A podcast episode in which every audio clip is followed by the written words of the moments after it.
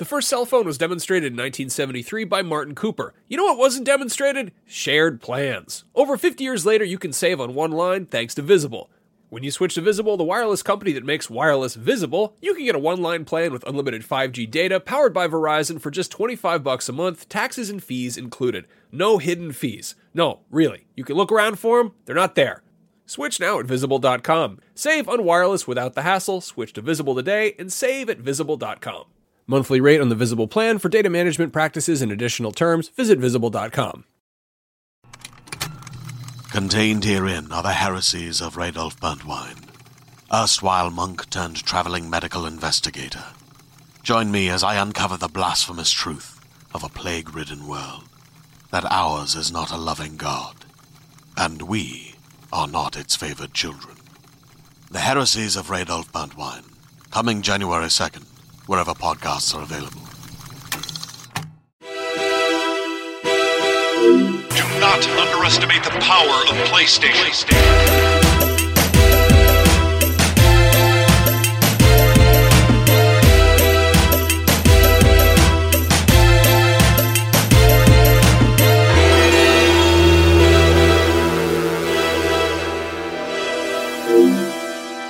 Beyond. Beyond. Beyond. Beyond. That's it.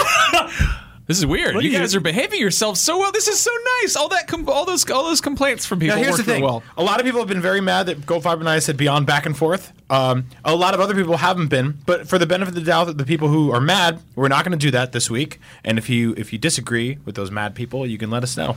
Brian and I sat in a room together, just yelled it back and forth for 30 uninterrupted Got it out of our before this. systems? Yeah, feeling good. Good job, guys. Welcome to Podcast Beyond, episode 416. I'm Max Scoville. Joining me, Marty Sleva, Hey, everybody. Brian Altano, Brah, brah. and Andrew Goldfarb. Beyond. What was our Goldfarb shower song? Oh, man. What did don't I know. miss? What did I? What conversation You was were I? here. You're on the show. Yeah, you were on the Shower show. song? Yeah. What? What shower song? Sometimes Uh, when we, took we take showers, we're thinking about Andrew Yeah. Goldfarb Yeah. getting all soapy and What the lathery hell like is a this real handsome podcast? boy. This is a podcast that's supposed to be about PlayStation. That's but right. We're real bad about making it about PlayStation. Not this week, though. We got a lot of stuff to talk of about. stuff to We have a talk about, about. PlayStation. Pa- Um, yay, Paris. It was the Paris Games. Week uh, Sony press conference Mm-hmm. that happened uh, as of recording this this morning. When you're hearing this, probably yesterday morning. Um, yeah, Sony watching. Sony skipped out on Gamescom and. They normally have a press conference there. They Mm-hmm. kind of saved that up for this. We got a lot of real cool stuff to look at. What do we see?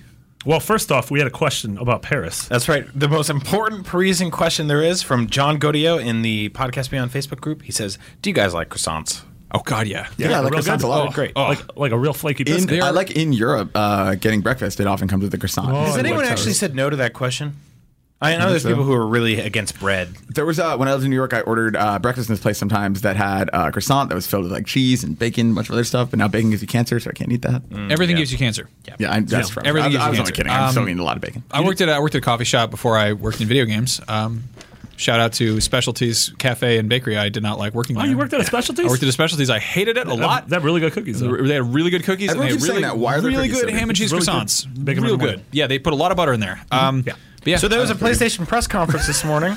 Some you, you, put were the one who put question on on. croissants. You put the croissants question on. I figured it'd be like a yes or no. Not Also, when I was a you young wrote asks boy. in My the mother middle. came across the world. I was uh, confused because he put on a asks Nutella in the middle. You didn't write his first and last name and then both. asks. John just shut up. Okay. Just Well, shut you're all idiots. Anyway, we're going to talk about a bunch okay. of stuff this episode. We're going to talk about Wild. We're going to talk about Let's- Detroit. we're going to yeah. talk about Gravity Rush. We're going to talk about uh, Dreams. No Man's Sky, Dreams. Dreams. Let's- Uh, let's start with Wild. Yeah, Wild is probably the mo- thing I, I walked away from that being most excited about. I, am going to be honest, I completely forgot that that was the thing that got shown at Gamescom. Well, I think everybody did because that was last year's last Gamescom. Gamescom. That was So Gamescom yeah, 2014. 2014, Yep. and it was like Gamescom isn't a big announcing type of show. They don't you do a lot of that that year I, I was at that like physically Mm-hmm. at that conference and i remember it being pretty big that was the pt conference and i think wild closed Mm-hmm. it out um, and yeah we Well, that was your, of went- that was when the Tomb Raider stuff happened with Microsoft. Like Yeah, that, totally. that Gamescom in particular actually was a big Yeah. show. yeah so Yeah. this was uh, Michel Ancel's sort of from that opening trailer Oh, was I'm, just, I'm, I- I'm a I'm a dumb boy around No, this. I was, for some handsome reason I boy. was studying this and I'm like,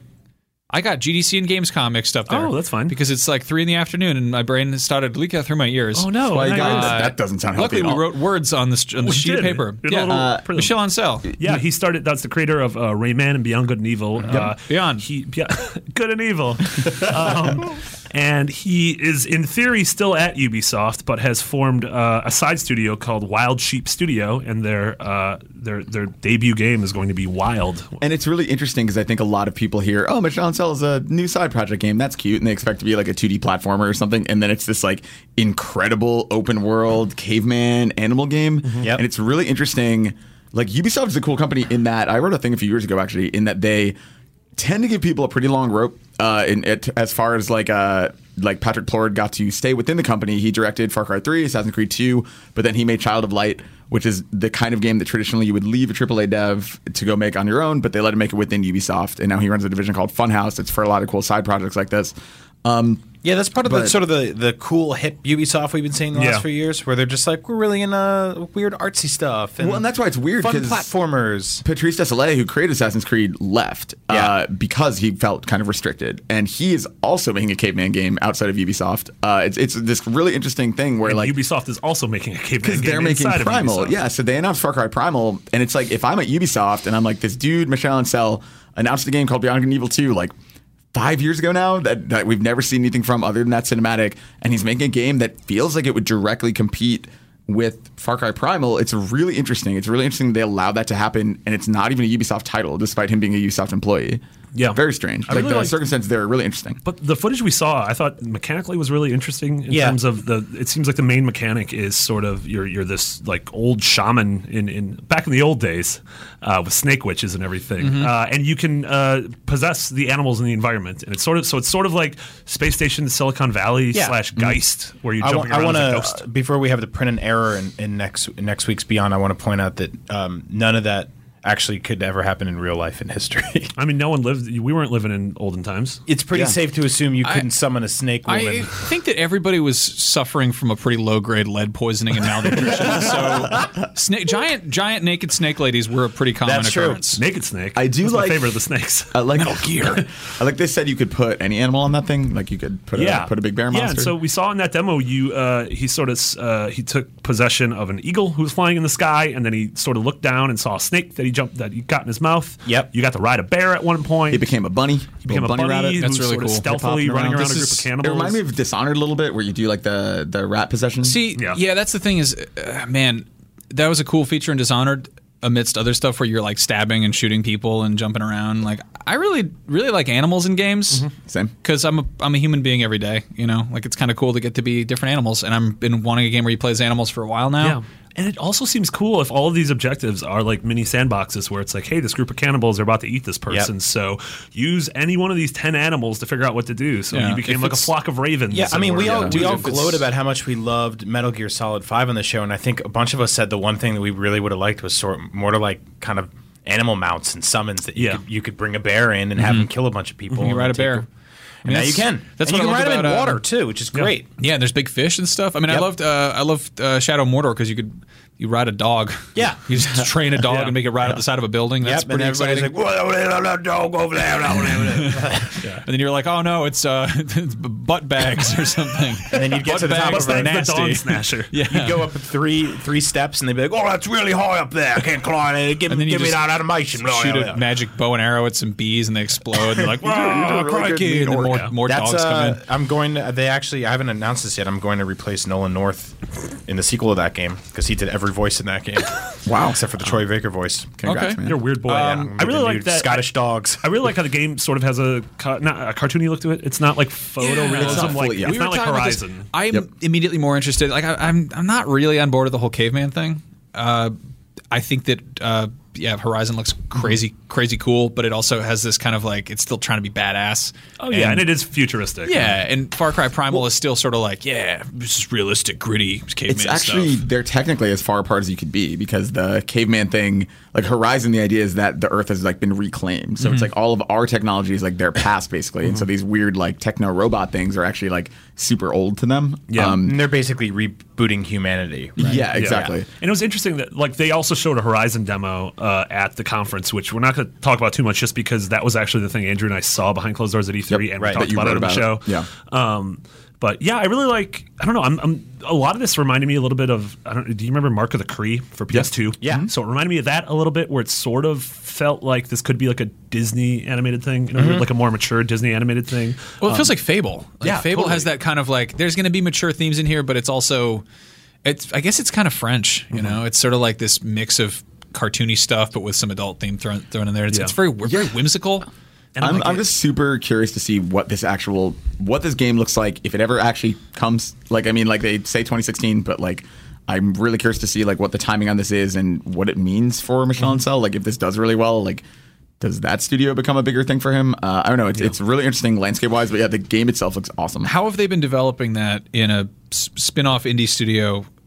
Like, where did that money come from? Yeah, exactly. Did they have a publisher? Like, what, I mean, I imagine what a, that? I imagine a guy like uh, Michel Ancel can get venture capital pretty easily. Um, Probably. and Yeah. I, and it seems like it's, It's- it's if a been on PS4 exclusive, Yeah, too. so it's I'm, I'm sure Sony's been giving it money. It's also like it doesn't seem like the most technically advanced game ever made. I mean, when they when you pull the camera out a little bit and there's the eagle holding the snake and you get a good view of that landscape mountain underneath you, like it's not jaw dropping. I think the scope of the game comes in the interaction with the you know fauna and, Yeah, char- and they char- even- characters and stuff like that. And he said on stage that this is not like they were not predetermined sort of cinematic moments. That this is a system and mechanics driven game, which Right. I feel like you can do on a smaller budget. Than, Dude, if it's Scribblenauts meets Far Cry, I'm on board. God, yeah, What a good description. Yeah. I mean, it's it's interesting. Like the the caveman era works really well for it too. Like that setting because like Yeah. it does make sense that they would be kind of more in touch with But I nature mean- than like we are. So if you if uh, go back and if you don't remember, watch the Gamescom 2014 reveal trailer because there's a lot more fantastical elements.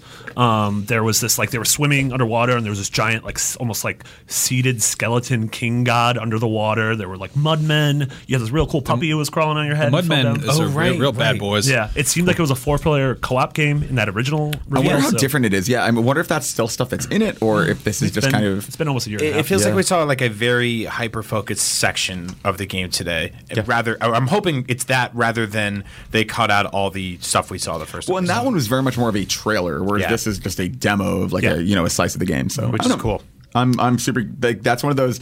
Pretty much everything in this conference is a game where I'm very interested to see what it becomes. Uh, I think there's a lot of stuff here. There wasn't any clear like gigantic like oh that was like the biggest wow moment of the whole show because I think it was a lot of like I mean we'll get to all those in a second like a lot of these kind of kind of Kanye. unproven games. A lot of Kanye. Kanye, all these Kanye games. Really an Avicii game. yeah, Oh boy. yeah.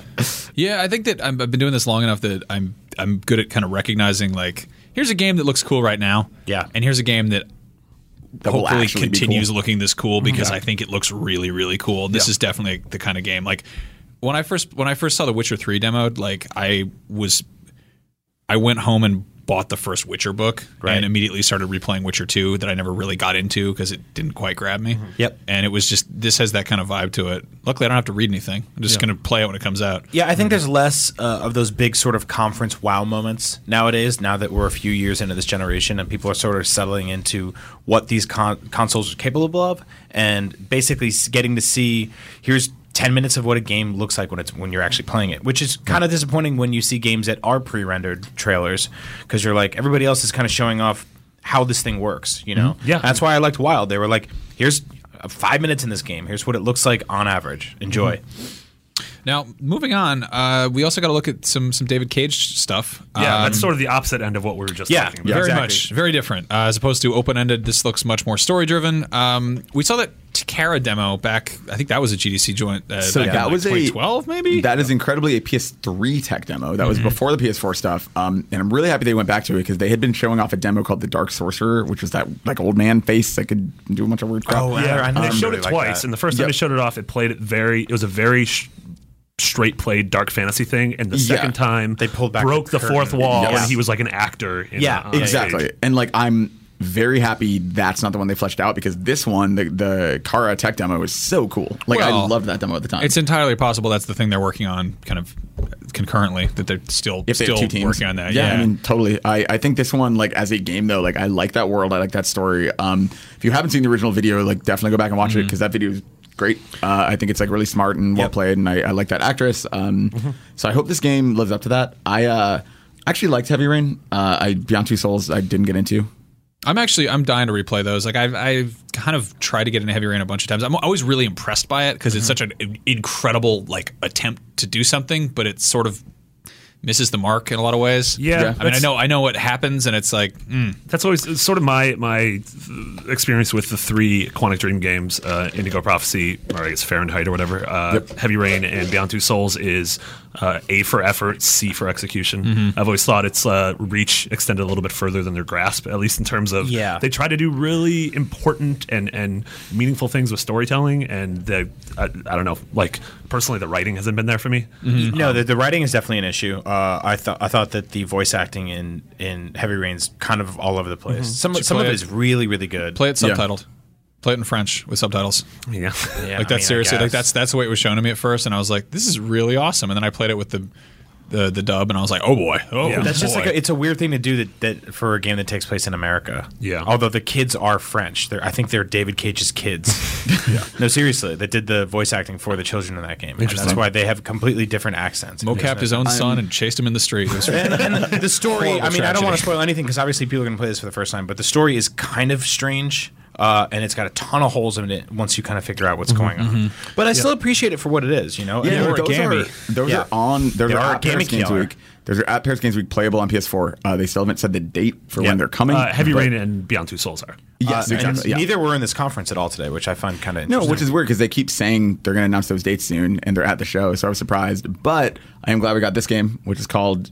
It's weird. It's called Detroit, but yeah, it's called Detroit. Uh, Become Human. Become Human. Yeah. and uh, it does. It follows the those kind of androids are manufactured and purchased by people as essentially slaves, as like the the working like the service industry is made up entirely of androids. Yeah, Um, like the trains in Detroit had like Android Android only sections. Yes. where you can't sit with other people. Um, yeah, I mean, it seems like it's really smart topical themes. Again, I'm wondering if how it'll be handled. His stuff does really well as a trailer. Like I thought the first Beyond Two Souls trailer was incredible too. Yeah. Um, I think that I'll be very curious to see if he can kind of step back and do a more grounded, less pretentious story because I think like it's like I- this weird thing where there are so many threads that are like so Mm-hmm. like high minded and trying to be deep that uh, sometimes he seems to get away from himself. I mean, haven't I think finished that he and but- Kojima should collaborate. I think it'd be Yeah, interesting. yeah, It could be yeah. real, real weird. But Yeah. I like the I like the moment to moment stuff in those games. Like when you kind of when you pull back and you realize that like that's a that Heavy Rain is the only game I've played where you are a cool detective changing a diaper. Yeah. Yeah. Can you Yeah. just like and if you you if you're really bad at changing the diaper, then he's like, oh darn it, I messed up the poop again, and you have to try again. No, there's- Or there's I, I love that they got John Wayne to be in the game too. That was incredible. Oh, there's more cripes. poop inside of the bag on his butt again. I really he filled it up with Oh, the, old dog, the damn thing screaming and making bad there's this- smells all over. And again, this is early on, but there's this there's this I mean, Heavy Rain centers around a father that loses his son and um, then having another son that, that gets kidnapped and find trying to find the kidnapper. But there's a, a moment where the, the very early on in the game where the father is sort of playing, you know, weekend dad to his son. And you can play out the scene any number of ways, which I always thought was fascinating. And he's sitting there watching TV, and you're in this very terrible looking living room, just miserable inside. And you can basically get your kid a snack, you can make him a sandwich, uh, you can let him watch TV, or you can be a total ass and be like, "Shut off the TV. You're not doing your homework. You're going right to bed at 7:30." And he's like, "I hate you, Dad." And the way that scene plays out differently, and his relationship with you depends on how much sort of uh, give and take there is between the father and son right there. And that kind of stuff is way more fascinating to me than pretty much anything else that they could be doing with this new game. I, I know eventually they'll probably announce um, voice actors for it if they go the Beyond Two Souls route of, you know, they had Willem Dafoe and Ellen Page, like big name people. Yeah. Um, that's that's interesting to me. That's pretty cool. Uh, that sort of rectifies the issue I had with bad voice acting in the first game. But to me, that moment to moment of sort of like how long did you let the scene play out versus how long Andrew did it or whatever, um, and how that affects your character interactions later. I like the that's the most fascinating. I like messing with the sort of like where you have to reach for a doorknob. Yeah. later. I like in game. the, that's the most fascinating. I stuff like to me. messing with the the sort of like where you have to reach for a doorknob. Yeah. and I like doing the. Is he gonna grab it? No, he's not gonna grab it. He's not gonna Oh, grab I did the thing- I did just- the thing where spend in like his- five minutes just holding a can of soda, just I moving it back his, and forth like you're really high in fridge 7 and Eleven. just poured orange juice all over my face and just put it down and then just shook it and was like, ah, Yeah. I mean, And my is- wife's in the other room yelling at me in the game is- and in real life. It is interesting that uh, Indigo Prophecy and Heavy Rain, I think they were really impressive. Uh, but since then, we've had a lot of games that sort of do things like this, from Yeah. Telltale's games to Life is Strange Yep. to even like Gone Home and now Until Dawn. And so I feel like that marketplace uh, is a bit more fleshed out now, I think Yeah. that it's I. which I'm super happy with. Yeah, I, I think that is the execution of, of Quantic Dream games. Maybe not It's partly always always great, but Yeah. the ideas are way ahead of their time, and Yeah. we're finally at a point where people are like, you know, I want a, I want a story.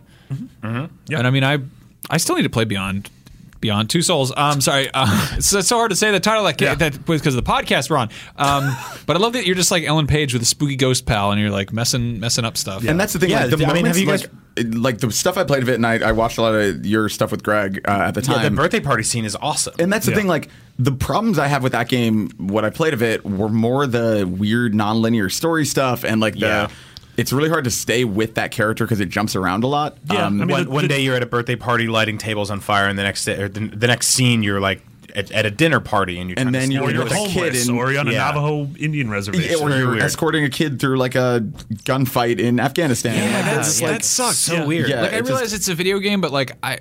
I'm there's so many games where you can be in a gunfight in Afghanistan. Like I'm Yeah. totally okay playing one where you're just like going through coming of age stuff. Like And that's the thing. That's when they announced that game. I wanted that. I, like I wanted like the Willem Dafoe therapy scenes and the birthday party scenes. Like I want to see like why this girl's all up because she's a ghost buddy. Like well, I- sort of it's this stuff I always Sorry. liked about the X Men movies the most. You know, yeah. like the X Men movies that that's sort of just like, hey, uh, my dad hates me because I have ice powers.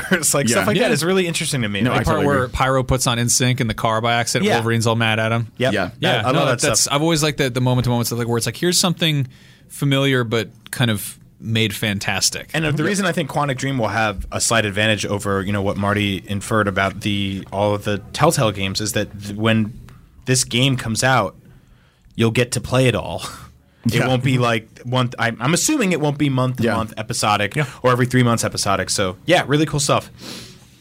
Uh, another game we got to look at is Gravity Rush 2, which is real pretty and, and nice. It's so pretty. I'm like really excited for that world again. Like I really really like the Vita game, uh, and I think that like I'm excited for the PS4 remaster of the Vita game too. Actually, Yeah, like so I, would, I. I would still rather replay it on Vita probably, but Yeah. like I think it looks so much prettier on PS4. Playing playing a game like that on Vita feels like trying to look out the window of a plane to see some a beautiful city. You know, you're like it's too small. You're like, oh, I want to look around, and I, I'm really excited to play a gorgeous game like that on a big TV. Right. I think Yeah, it's gonna be completely great. agree. and I- it, they are, are able to do more cool stuff with it like because the vita is you know technically limited as opposed to ps4 like they announced today all these really smart new forms of gravity so Mm-hmm. it's like you can either like be lighter and that means you're like faster and move around or if you're like using like the jupiter gravity you're like much like heavier and you're stronger as a result but you move slower like i think all that stuff is really smart like the manipulating the physics to actually make the game Mm-hmm. mechanics change is such a cool idea and that's so unique like Yeah, there's this- no other open world game that really does that Yeah, and it seems like this, they're taking like if these systems are deep enough, it could be a really interesting third-person action game.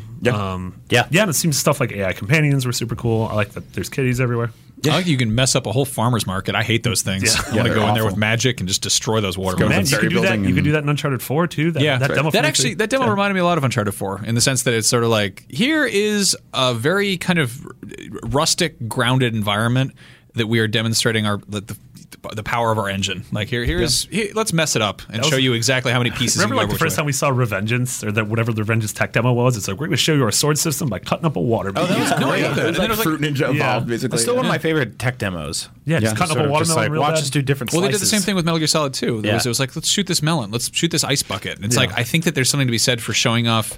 It's the same way in like art class, they make you do a still life of like, hey, here's some fruit and a gourd. Mm-hmm. And you're like, this is boring. I want to draw a wizard. But they're like, no, understand this this familiar thing. See if you can recreate that. And I think that's why. And then wanna- your wizard will be awesome. yeah, your wizard will be holding a huge gourd. Yeah, It's a scary gourd. Yeah, I, I mean, I did. I honestly didn't think we would get a sequel to this game ever. So, it's, Well, I mean, they teased it. So they teased it at TGS 2013, I think it Yeah. was. Um, Hmm. And everyone was obviously assuming it was going to be a Vita game, and it seems like since then they probably were like, nope, and made it a PS4 game. That's a bummer. Uh, I think though the other, the, just one last thing, they showed boss battles again. Um, and the boss battles in Gravity Rush, where I know Greg's big problem with it, and a lot of people because the targeting system was kind of weird. Mm-hmm. So you would like literally lock on and then just shoot straight past the boss and run to a wall beyond it or whatever. yeah. Uh, Beyond. beyond. beyond. Yeah. Uh, I, I think hopefully now that system's been a little tweaked. I, I didn't really have that much trouble with it, but I know a lot of people complained about it. it felt uh, it didn't feel precise. It was definitely Yeah. not a game where you felt like you were fully in control, which kind of fit because you're controlling gravity. You're basically just you're falling with style. yeah, that was I- a box quote. Yeah. only with style. it's a Toy Story quote. Yeah, So- from the from the movie Buzz Lightyear is back. Um, Um, so speaking of Vita, you want to jump forward real quick to that one little note that we had about Vita? Yes, we absolutely can. Uh, so there's a thing. Well, there are two interesting things this week. The one that I just found funny uh, during that conference, they very quietly put up a post on the PlayStation blog announcing a new Vita game, uh, which is like kind of sad because it's like it doesn't, you know, a Vita game's just not going to get a mention during a I mean, conference that was our anymore. thing. Now we it was a 90 minute conference that the word Vita wasn't mentioned. Yep, and it's like the third one in a row where that was basically Yeah. the case. Um, yeah, there was just a quick rhythm game. The guys who made DJ Max Fever and PSP announced this like it's called uh, blah blah blah Superbeat Xonic, uh, and it's just a fairly straightforward rhythm game. Looks fun, interesting if you're into that. Um, but it's just weird because it's, so, it's very small, and that's kind of what the Vita's been relegated to. And uh, there was quotes going around earlier this week, and this is kind of old. Like obviously, this stuff has been said many times, but it was kind of the most direct and definitive way of saying it that there are absolutely no first party studios working on Vita games right now. Yeah. Um, and I, like Shuhei said that to me at E3. He said that to many other people many times uh, that there aren't big Vita games in the way. But like to, to really just put the nail in that coffin is kind of sad. It, it I think that system still has plenty of great indie stuff coming to it, like Volume and you know all kinds of other Yeah. cool indie games. And then obviously remote play. Like they showed off um, Fallout 4 running on it fairly recently. Um, I think there's still utilities for that system, but it's just interesting that it's not really part of Sony's ecosystem anymore. Yeah, I mean, I have I've always had that problem with with video game systems in general is that they don't really get that like last day at work party where everyone goes out for drinks and you get a cake with your name on it. Like it just kind of fa- they just kind of fade out. Yeah. Like they, mm-hmm. their their release cycles trickle out until there's less and less there, and all of a sudden the system just doesn't really. Oh, it's just not part of your conversation. It's like anymore. leaving popcorn on the stove. It's going to go pop, pop, pop, pop, pop, pop, pop, pop, pop, pop, Yeah. and then eventually there's going to be like two minutes will pass and be like pop, Yeah. and the bottom's totally burned and Yeah. scorched. But That's there was ex- that one that's last. exactly what the I mean, Vita feels like. They had Yeah. new Wii games at E3 this year. Yeah. we're probably going to keep getting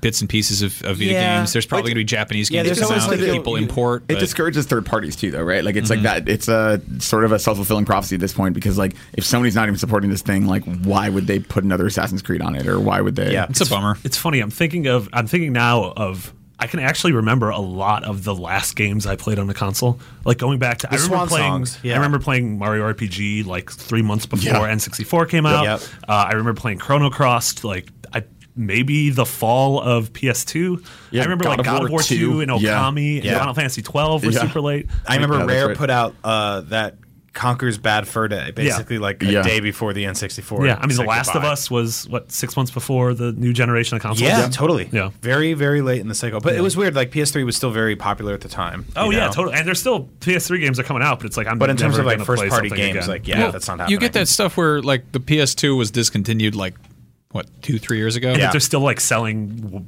decently in Brazil five, Exactly. six, Yeah. seven years later. Yeah, it's because the, the lifespan of a, a good video game platform is going to stick around for a minute. Yeah. Yep. I mean, I was thinking about getting a PS2 for my desk the other day, and I was like, eh, yeah. maybe I could spend money on other things, but you know, yeah. And Uh, France sent out that weird email looking for N64s around the office. that was a really weird, weird email. Old Fran Cube. Um, yeah, we. Um, I hope that we get some weird little indie stuff on Vita. I hope that there's there are people who take advantage of that. Yeah, Like they're still coming. I mean, there's Yeah, still yeah. like little indie games coming. Um, I remember hearing that like Unity was compatible or like was portable to, to Vita, and Yeah. if that's the case, then that's going to be like, you know, there's going to be people Open like the floodgates for PC stuff. Well, that's why I'm always surprised, and maybe it was like two ships passing in the night, but that it didn't get more iOS ports Mm-hmm.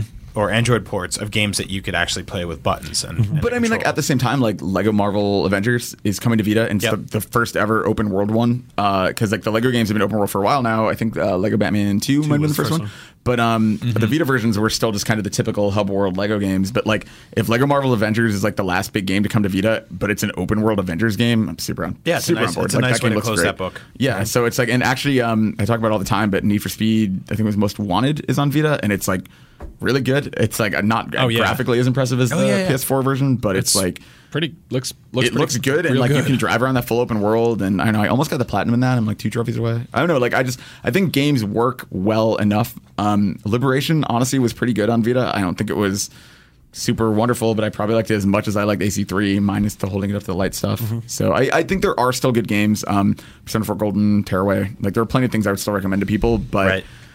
I don't know it's just sad seeing that floodgates kind of slow down. It would be hard to tell somebody to buy a PlayStation Vita right now if they were only buying it for upcoming games. exactly Yeah. but But if you could get a good deal and go back to the library, And if you're I a mean- PlayStation Plus subscriber. Yeah. Oh, it's yeah. so weird because sometimes I feel like it is built so specifically for the things I like. Like I'm gonna play Lego Marvel on it. I'm gonna play Danganronpa 3 on it. Like there's still so many Vita specific things that are coming that I'm just. But just if you're like, into big cinematic sort of that's the thing. things, it's You're never gonna you. get a Fallout 4 on it. You're never gonna get a Battlefront on Yeah, it. Yeah, but like, I, and I've always said this, but if, if that's what you're into, what are you doing handheld gaming? You Yeah. know? I, I I feel like I was going to be real, be real good to be playing uh, the the new DOA Extreme because if someone walks into my house, they can't see what's on the screen.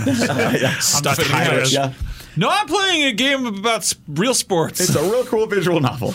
Uh, I do, yeah. I, I think that you know, in a different world where Vita had done well, there probably would be a Battlefront game coming out this fall on it. Um, it- it's stuff like that where you can kind of think of like those like slight, like easily you could have just a couple, like kind of the equivalent of that Call of Duty game that had four maps. You could get a Battlefront game like that this fall, I- but yeah, why some- would they bother? I sometimes forget about that Call of Duty game on Vita. It's yeah, atrocious. yeah, it's not great. And then the same Classified. guys made uh, the Resistance game as well. I do have an odd fascination with that though, like sort of demakes and seeing them appear on handhelds. I've always been kind of into that, especially when they take AAA console games, like the biggest games of the fall. the DS Modern Warfare games. And Yeah, stuff those like were that, like hilariously Yeah. bad. Like the, I remember playing Modern Warfare on Xbox, or no, I think it was on PS3. And at the very end of the game, there's like this, you know, bridge that explodes or whatever. Spoilers for anybody who gives a crap about that. the bridge dies. The bridge dies.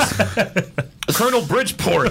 Um, and they tried it on they tried it on DS, and it was just like all of without all of this sort of cinematic beauty of like this helicopter crashing into a bridge. It was just like a JPEG of a helicopter appeared, and all of a sudden like a couple of polygons went in the air, and like the credits rolled, and it was like, oh, that's oh, you did that. Okay. Well, but I mean, it's a weird thing where like the flip side of that is GTA Chinatown Wars, which is like on regular DS and on iOS now, and it's like it has none of the like actual graphical appeal of a GTA game, but the gameplay loop is absolutely there. and it's which still uh, really fun. you and I asked some people at Rockstar to make a sequel to. and, yeah, you know they on all love Vita, that I would love that. And it turns out that they're that. like, "Hey, we're gonna stop working on GTA 6 just because these two weirdos Yeah, no, broke into our studio." That's our Homer Simpson car. You know, Like, Yeah. they just lose they lose all this money, and then Red Dead Two doesn't happen. You know what? Screw it. Speaking of which, Gavin Connolly. Wait, wrong one. We'll come back to you, Gavin. We'll come sorry, back to you, Gavin. sorry, you, Gav. sorry, my bad. Where was it? Nick Spalding says, "What was the best video game related gift you got for your birthday?" Asking because I just turned 18. Happy birthday! For me, it would probably be Simpsons Hit and Run. You said Homer Simpson car. I'm running Right, with it for right. PS2. And Love that hitting it. game. That was an oddly fun game. Like I don't think it had any right to be as fun as it was. That was the kind just, of open was, world it was just one, it was just exploring Springfield. Yeah, which was so cool. It was like Yeah. the first time we got to do that. Uh, it's so weird that we grew up with a bunch of these cartoons that were very flat, and we never really thought about what their towns were like. They did the same thing with South Park: Stick of Truth, where they're like, "Hey, we had to actually make a map of this town for the first Yes, time." I remember history. being blown away by that. That they're like, this is the actual first definitive map Yeah. of South Park, and it was so weird because I just never thought about that. like I never thought about how far Homer has to go to get a uh, you know a slushy or whatever. Yeah, I like that. I, I- I like that uh, recreation of a, of a virtual space because, like games, I mean, like level design in games is obviously there's a, a science and an art to that. But like, you look at sitcoms and they're like, where do we put three cameras? And, Right. Like they're always going to be. It's a. It, they're rooms that are entirely oriented based on one of the walls. the rooms are a being- diorama. Yeah. Yeah. Yeah. That's that's fascinating. Uh, the best video game gift I ever got was the year the Game Boy came out, uh, which was the, I don't know if you guys remember the original box with the Game Boy. It came with Tetris and it had those like wireframe hands. on Oh, it, yeah. which is gorgeous looking. Uh, I opened up my Christmas presents and I didn't get it, and I was really bummed out. But I was like happy I got a bunch of toys and stuff like that. And I went in the other room and I was like, oh, maybe I can you know trade some stuff in or whatever, uh, whatever the equivalent was back then. Shovel snow, mow lawns. Yeah, beat up a kid in And my playground mom and was take like, it. hey, you didn't check your stocking. And I went back to my stocking, and my stocking, like my brother had his stocking was like full of candy, and my other brother had another one full of candy, and mine just had a brick in it. and I was like, "What the hell is that?" And I pulled it out, and it was the Game Boy, and I just threw everything aside and ran in the other room, and got four AA batteries. That lasted for two hours. there you go. I feel like the last actual game thing I got for my birthday was like 15 years ago. I got a PS2 for my birthday. I think the uh, six months or a year after it came out. And I remember getting it with Twisted Metal Black, Dark Cloud, and the Bouncer. It's kind of the ultimate first world problem working this job that I don't get video games as gifts anymore because people assume I have them all. Yeah. Because I used to like, there was something magical about somebody being like, "Here, play this," you know, and usually that person being very wrong about what I should play. So I actually, I, I, I mean, I didn't have a lot of video games growing up. I got a Game Boy Pocket with Pokemon Red for I think my 12th birthday, which is like my first like this is yours, this is yours for yourself, Yeah. and it was really exciting. Uh, this was a Christmas present a few years ago, but I got I got a PS3, uh, and I was very much late to the party on that because I was borderline homeless and freelancing for video game websites, Yeah. which is a weird problem to have. But um, my uh, my now fiance got me got me a PS3 for Christmas, and she is like cartoonishly bad at keeping presents a secret. uh, and we were we were sitting there and She and put it in the middle of the living room with like a top hat on it. No, this is my friend George. He's no, quiet. no, no, like even Except when you plug him in, because that fan was really loud. she just put a poster that says Xbox 360 you already own on it or something. Um, This no, is Sonny Sonny PlayStation. we're sitting there and it's like a quiet afternoon. And she's like, I can tell she's sort of thinking about something. We're on our computers or, or whatever. I'm playing playing Xbox or, or something. And she goes, Hey, Nero and Hamza have PS3s, right? And I look at her and she just like gets this sudden, just like panic deer in headlights look. And she's like, Ah. And I'm like, Did you get me a PS3? And she like, just like convulses and just is like, maybe like you just completely spoiled my christmas present and i like i didn't like what do you It's not like you were prying or anything. I was, No, like, not at I was all. like, what? I was like, yeah. I was like, what? Did you do that? Did you? And then, yeah, it, it was. I don't know. I love that. And I was like, you got me a PS3. She's like, yeah. And I was like, that's really awesome. That's wonderful. Thank you. That's you. like walking into a crime scene and being like, "Man, what a weird murder! I did it. that was me. Stuck the knife right in his neck." I mean, that's like pulling out the murder weapon and being like, oh, that's not my phone. Sorry. yeah. Uh, yeah. No, I, that was that was really it. Kind of killed the surprise there, but it was you know real, real cool present. And I think I got go to open it open it early. Oh God, I think I got.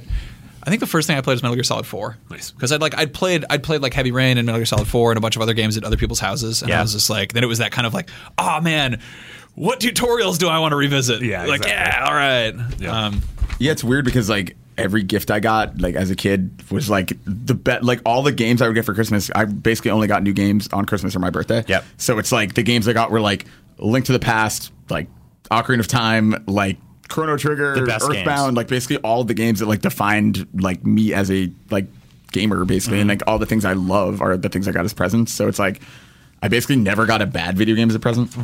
Um, maybe one. Not yet. yeah. You're gonna get me a bad video game as a I'm present. gonna fix that. All right, give me an awful Christmas present. What should I get you? What did we Um, almost get him in in Germany?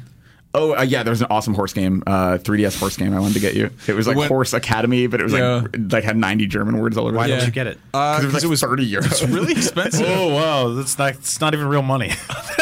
I got you. I I'm got you. joking. I got you equine trainer at at uh, the potato place in That's- Japan. yeah, and I brought you a bunch of Star Wars toys to my house. Yeah, Yeah, I left some trash in your desk last week. you did? Yeah, I think I think Pablo probably cleaned it up because it was litter. But uh, All right. I, I peed in your garbage can. that's I not even my that word garbage. can. recognition. All right, No Man's Sky. yeah, No Man's Sky. Uh, uh, is that a game yet? Yeah, I It's a mean that's the thing. Like I, I almost wish they hadn't. So they announced that it's coming in June of 2016. Yeah. I almost wish they would have just given us a date because like giving us a nebulous window makes me nervous that this isn't going to stick. yeah. And it's been so like this has now been when was this first announced? It was the VGA's two years ago, 2013. Yeah. Mm-hmm. End of So I mean, like this will have been two and a half years by the time it comes out, which is even longer than like Watch Dogs. You know, it'll be one of those Yeah. things where like this is one of the longer. kind of pissed off about that. You know. Well, I mean, it's like I, you know, obviously a game like this is hard. They're a small studio. I completely get how ambitious this is and how I think this game looks really cool. But I would almost rather you just are quiet about it rather than like give us a nebulous date nine months out. That Well, I mean, in this case, and I'm usually right there with you guys because I, I hate hearing about a game, sitting and waiting and thinking about playing a game for two years, which was like, I'm really excited about the new Star Wars movie, but if you look at the timeline on that, like, we really only thought it would be a thing, like, what, a year and a half ago, two years ago? Yeah. Yeah. And all of a sudden, it was like not not only are we getting that movie, but a whole bunch of others in the you know different timelines and stuff like that, plus new merch, all this other stuff. They just new games, everything. We had to This wait is- six months between trailers. We Right. saw 15 minutes of this game on what Jimmy Jimmy Fallon, Jimmy Yeah, Kimmel, one yeah, of those shows. yeah. So uh, this is the only case where I think it was a good idea for these guys to show their hand early because they it ended up having Sony come in and basically being like, we can we can help you with this. Yeah. Like this was Yeah. a very very tiny team Well, yeah, and this was the or a small team. There, I mean, I, I assume they're all no, regular I've, size. I've met them. They're regular sized humans. Uh, They used to work at a cobbler's shop, and Yeah. they would come down from the rafters and help them make shoes. they, lived in that, they lived in that cool tree where all the cookies come from. Um, yeah, but they, I mean, this was the, the, the Hello Games is the team that made Joe Danger. And so they sort of, in order to be solidified as, hey, pay attention to this in the same breath you pay attention to Uncharted and Final Fantasy. Right. Uh, they sort of had to create this long tail. And That's I'm- I'm crazy that it's the same studio. By I know, the way, right? right? It is insane. It's like that's going from like- writing like Laffy Taffy jokes to writing like a 600 page novel. We've talked. We've talked about how like the twist ending of that game should be like you you land on a certain planet, like it's like at the center of everything, and you get out, and like you're just walking around, it looks normal, and you realize it's Earth, and like you keep walking for a little while, and you realize you're in the Hello Games office, and you pass a mirror, and it, like the camera finally pulls out to third person. You've been Joe Danger for the entire game. yeah, that's The, that's wow. the, That's that's the the, twist. That would be the dumbest, dumbest thing. That's the twist. No, another another uh, studio that I think is, is like this is the guys who did um, Sleeping Dogs, uh, United Front Games. Oh, yeah. because they like Yeah. they came out with this just this badass like Hong Kong action game, and it was like, what else have they done?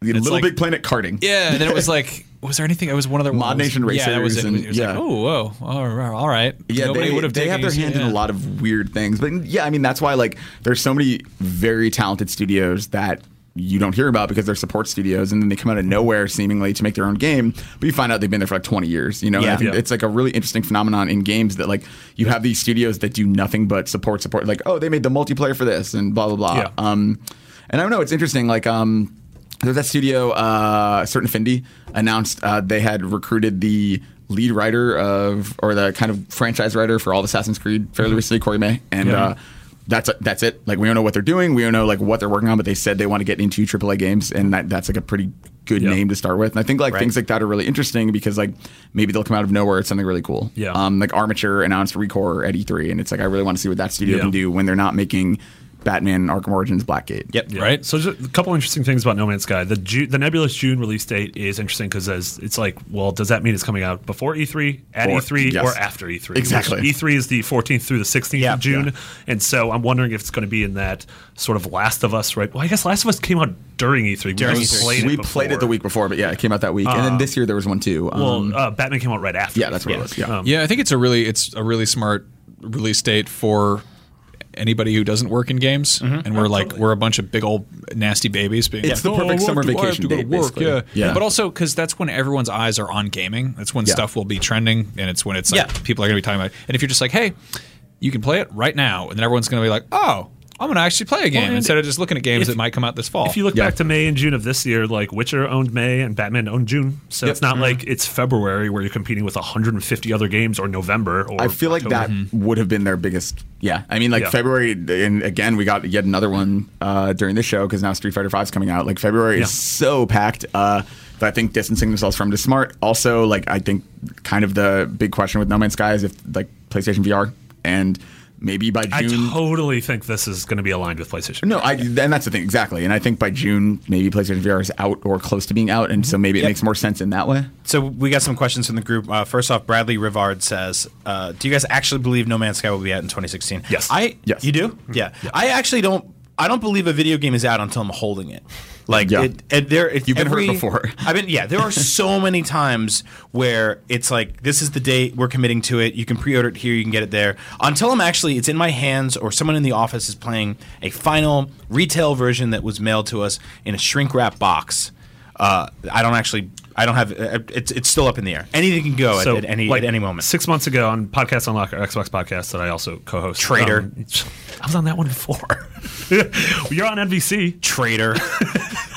Um, I six months ago I said uh, Rise of Tomb Raider was going to be the game that got delayed this fall. Right. Uh, and I still claim that, even though the game has gone gold. Really? Yep.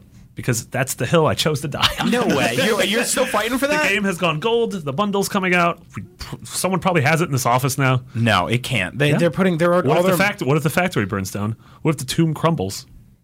I mean, the, The tomb, tomb the tomb crumble, will yeah. crumble. yeah, you have to jump off part of it. It's real Yeah, exciting. that's the whole point of that There's a game. You snake. go on some old stuff and Oh, you it wreck it with your feet. Yeah. A whole snake? You don't know anything about Tomb Raider. I've been to Tomb. Uh, you can die on a hill though. If you James want to die on a Cunningham hill, you can die in the game. Yeah, you can die on the hill in that game.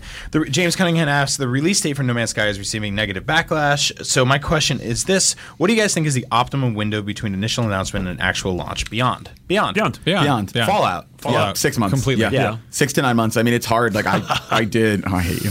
Uh, I did- 69 months. They showed these new bundles. hurt- would hurt your they showed the two European bundles. Um, during uh, the beginning of the comments, they were showing the two bundles. There was one for three forty nine, and then one was called the Ultimate Player Bundle for three ninety nine. Yep. And Marty just looks at me and goes, "Ultimate Player." And he holds it. like, You didn't wanna See, I was I was uh, just chuckling at the fact that you said European bundles. Bunch of children. I Saw some nice European bundles at that beer garden in Germany. Um, No, I think between six and nine months is smart. Six It's and absolute worst.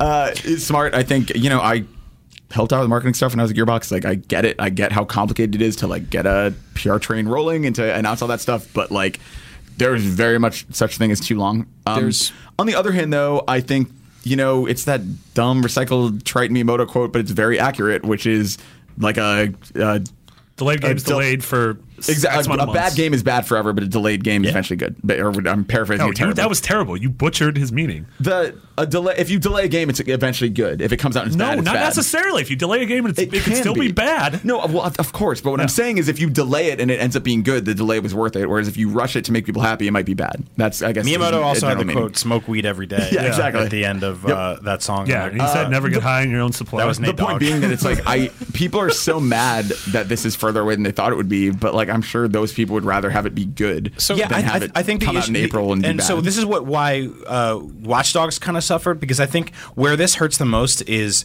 really overly ambitious games because I think people's head kind of start to wander to the moon where they go, oh, you can do this, this, and this. And they must be, must be working on this, this, and this. Like it's one thing when like a 2D platformer gets delayed by two years. You're like, oh, you're just tightening up the mechanics of it all, or maybe you're adding some new levels and boss fights. But with Watch Dogs, like the first time we saw it versus actually playing it years later, uh, the amount of things we thought we'd be able to do in that game versus the fact that you basically just drove around, walked around a, a game with a phone in your hand, uh, telling traffic lights to stop working. Uh, So I, th- I think that's the worrisome thing here. Well, Yeah. there's there's a certain pageantry to announcement and and marketing leading up to a game, and it's we're all really close to it. So we're like, hey, this is like, I mean, all of you guys watching and listening at home, like it's it's the same deal where we follow this stuff closely. If you pay attention to when something is announced and when new things about it are released and when they talk about it more, there's a whole lot of people out there who do not give a damn when a game comes out. They will Yeah. maybe maybe they'll be like, oh, this is out, or maybe they'll walk into a store having no idea what they're going to get, and they're going to be like, oh, Watch Dogs, you hack stuff, that's cool, and they buy it and have or a good they, time they miss half the preview beats because Sure. they're a normal person Sure. with a I normal think life. There's a really interesting kind of uh, you know dichotomy between uh, Ubisoft and Rockstar. Mm-hmm. Uh, I mean, GTA 5, we got that announced in a very very brief, very simple announcement trailer that was pretty pretty much the cinematics. You know, it's very very cutscene. VO and sort of set a motto. and everyone's looking at there's a dog, there's a bicycle, you're in Los Santos, and they, they showed off kind of they give you a sense of what we're what, what you're looking at. And I mean, Yeah. Bethesda does similar stuff. I think it was a little bit uh, shorter of a tail most of the time, but Rockstar really is like they get it, and they're like, here is kind of an idea of what our game is without going too hard into mechanics. And then they trickle out screenshots and they eventually show off gameplay and everybody eats it up a whole lot. They have a very kind of almost clinical approach to like welcome to los santos. You're going to be switching between three characters. Here's what the multiplayer looks like. This will be coming after the game. And they're very like it's everything's kind of compartmentalized and very straightforward. Meanwhile watch dogs was like here's everything. Yeah. Yep. And then they followed it up by being like, but wait, there's some more everything.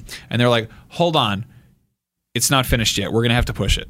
Sorry, we're pu- sorry, we're pushing it again. And at that point, it's like you've shown everything. Like it's not people get fatigued. Yeah, people well, not only have you shown everything, but you've shown a sort of not really indicative version of what you're going to be playing in the final thing. Like people did graphics comparisons Mm-hmm. of what we first saw with Watch Dogs, which was running on you know the best PCs in the world. and that was before next gen. Like they announced Right. that when the next gen systems had not been announced. Hadn't- hadn't been announced, no specs or anything Exactly. that. So like they they probably were running at a spec that ended up being slightly higher than next yeah, the kind of gross reality too about um, you know finding out when video games are being announced and released and stuff like that is that a lot of them are tied to just like quarterly investor meetings and stuff like Yeah, that. they're And- products. Yeah, they're products. Sorry.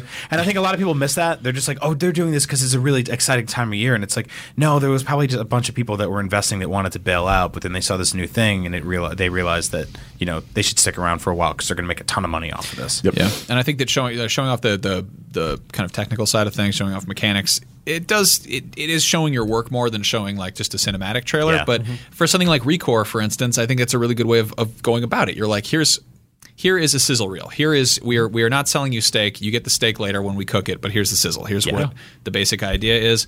And uh, I worry kind of that No Man's Sky maybe is showing too much of its hand. You know, I don't know. We, we have don't to know. wait and see. If I they say like it's I- attached to VR, that's another story entirely. I feel like I know both everything and nothing about that game. Like, I mean, I've watched gameplay of it. Like, we did a bunch of IGN first stuff that if you didn't watch, like, I highly recommend going back to because that gave me my best picture of what that game actually was moment to moment. Yeah. Um, but I still don't know if that's enough. Like I, I don't know how satisfying that loop is. And I mean, we're going to talk about dreams in a little bit. It's kind of that same thing, right? Like at what point is a really, really cool thing actually going to sus- you know sustain it and make me want to play for six months? Yeah, or that's long? exactly it. And I mean, to add to that with the VR conversation, VR doesn't necessarily make a disappointing game great. Yeah. Like bad games can be bad in VR. You know, That was like the famous Miyamoto quote. famous Miyamoto Yeah, quote. you've got That's it right. There you go. I think VR. I I really don't like VR. Uh, when Another famous it. Miyamoto quote is "Murder was the case that they gave us." Yeah, I don't know what you know. I haven't done a lot of VR extensively, but um, I don't like most of what I played. It just I think not for me. You and I Um, played. You played a VR game at Comic Con that just wasn't very good. Yep. That you didn't really like. Yep. That, and it's like I don't, you know, I understand that as a personal thing, and like that's why I ended up not writing about it or really talking about it. Like I just, there are a lot of VR games I really actively dislike. Uh, Mm-hmm. I just I don't like strapping the thing to my face. And I know that's such a stupid complaint, but it's like I've now spent multiple hours in VR, and that's Yeah. still even years later, even as the technology's gotten better. Like I just don't like it. Um, yeah, I'm I'm open to it, but like a game with a bad camera system, you know, is still going to be bad, possibly worse in VR. Like there's a lot of things that that have to be taken into account for. Um, and No Man's Sky, just the, if if it's if the game turns out to be not as ambitious as we wanted it to be, simply being able to play it in 3D first person in VR is not going to change what it is or isn't. You know, so yeah, just- I think for some people that technology is so exciting, and I, I totally don't want to you know crap all over it because I know those people. But let's be real. Let's be realistic here, right? Yeah. I mean, sometimes a bad game comes out, and just putting it in, in VR is not necessarily going to save it. Sure. Well, there's also the, the, the kind of psychology of uh, what sells games, what makes games exciting. I think one of the reasons that we always have a Ridge Racer as a launch title is that it has cars going fast and they are bright and it is exciting and it is colorful, but that does not translate to when you are experiencing it in VR. It is nauseating and upsetting. Uh, the camera system idea, like so far we've seen a lot of VR stuff. It's almost kind of inherently first person. Mm-hmm. Uh, doesn't really have to be. It got announced that Tekken 7 is going to be coming to mm-hmm. PlayStation VR, which everyone goes, why? Yeah. Yeah, and what uh, was, was it? Insomniac during the Oculus conference showed a really cool mm-hmm. Yeah. third person Third person, VR game. yeah, it was like that ice exploration one. Um, Yeah. So I think that can be done, and I love those kinds of games. It's just like I think most of the time, for me personally, I'm probably going to prefer them with a controller, and I will keep trying VR. I hope I find that one game that makes me get it and makes me as excited as everybody else. But Yeah. like. Having tested almost every single different, I've, I've never played Hololens, I guess, but having tested everything else, I'm just not. I haven't found that thing that makes it click for me yet. Well, it's sort of like when they put like "You've Got Mail" on Blu-ray, and you're like, well, Why? Are you just padding? Are you padding the library here? Because because Dave Chappelle is really funny in it. He's supporting, and it's that real cute. There's that scene where they're in the bookstore. Where, Andrew, shut up. damn it, Andrew. yeah, I mean, there was a whole VR. I mean, Shuhei came out and there was an entire VR section. Uh, do you want to just go over a couple of the Yeah. things yeah, really let's do quick? it. He was so happy and cute during that segment. I know he's the best. Yeah, shout out to Shuhei. What a nice Hey. man. We got to get him back on the show soon. We will. Yeah. Um, Crytek showed off the. I mean, I guess showed off again. Robinson: The Journey, which uh, they showed off and they revealed Well- in June, but we didn't know what it was coming to. What Well, they never. I mean, they showed literally concept art for it Yeah. in June. Like this is the first like footage we've seen of it, I believe. Um, and it looks really cool. But that trailer was also kind of like what you were talking about earlier. Like it was like. I don't feel like any of that was the actual game. No, I, none I of think it that was was like in-game. sort of that. Yeah, that was that sort of proof of concept of what they total want piece. it to be. You're yeah. a kid uh, sort of lost in space, and you have this uh, ro- flying robot companion that kind of looks like the ghost from Destiny. Um, or Oh, Ghost. Swiss Family Robinson. Yeah, You're- totally. yeah, I mean, Robinson. yeah, literally. yeah, Um, and then yeah, there's all sorts of dinos that look spooky. So we don't know what type of a game it is, but I mean, it looked. It looked. Some of the dinos looked cute. There were cute dinos, but then there, there were were some spooky, spooky ones, just too. like Ba- uh, humans, real bad one. and like Yeah. dogs. I've There's a seen real a, mean I've one, seen yeah. a real nice dog, and then I saw a mean dog once. That's true. No, but I, I love that idea, and the like, you know, stuff like trees look great in in Crytek games. So this is this is really cool to see that, and I love dinosaurs. I like. I think it's really cool. There's a tr- more traditional dinosaur game. Yeah. I don't know. I don't know what that, what that really means when there's a, a robot flying around. Yeah, sure. Uh, maybe they had those. We don't know a lot about those times. Yeah, With Uh, VR, we're really kind of we're kind of going back to uh, really before the PlayStation was around Yeah. when it was kind of like you could completely sell a game based on graphics alone, Mm-hmm. and it would be if you're like it's got polygons, they're here, they're real cube cubed Yeah. and sort of 3D looking, but in this case, it's like how does that the gameplay? It's not that it doesn't matter. I'd say that it sort of matters less in VR. Yeah. Because if it, it's a lot easier for gameplay that isn't conducive to kind of to VR to really really mess it up. yeah. Well, and it's also it's like the launch of any new platform, right? Like mm-hmm. there are always those launch titles, like on the Vita and PS3 and many other systems are guilty of it, where it's like mm-hmm. they're trying to show off features, so they're like not the best games in the system because they're basically just there to introduce you to the idea of here's how this mechanic can work. Yeah. and then it takes five years for someone to figure out an actual cool application for that thing. Like I think VR, like all of these early games, like we're, we're gonna look back on, and they'll be the ones where it was like, oh well, that was a proof of concept, but here's how, like here's when it became actually like a valuable tool for gameplay. Yeah. I have no doubt it can get there. Um, Like, as long look- as people actually like support the platform when it launches. You look at a game like Knack and watching the character uh, blow up or expand or shrink based on the different voxels and stuff like that, and pe- bits and pieces of them gathering. Uh, really, just showed off what they could do with the character models in that game. Yeah. Uh, but then you look at Resogun, and they basically had cubes exploding everywhere, and now that's you know that's what their next game looks like. So Yeah. I think it, you're totally right in that it's like here's a tech demo for something that's never fully truly realized, but that's that's we're they're treating VR like it's going to be a console launch. Yeah, I mean Um, they had that they had a sizzle reel where they showed a bunch of different things. They showed uh, a Battlezone remake. They showed rigs. They showed Final Fantasy XIV, uh, Heavensward, which I think I mean so many people in this office are obsessed with that. So Yep. that's And during TGS, they they had a big screen of all the people developing for for PlayStation VR, which is really cool too. Because yeah, there's uh, Danganronpa, there's uh, yeah Final Fantasy XIV. There were a lot of cool little like there were a lot of studio names up there where you're like, huh, that could be really interesting. Yeah. Um,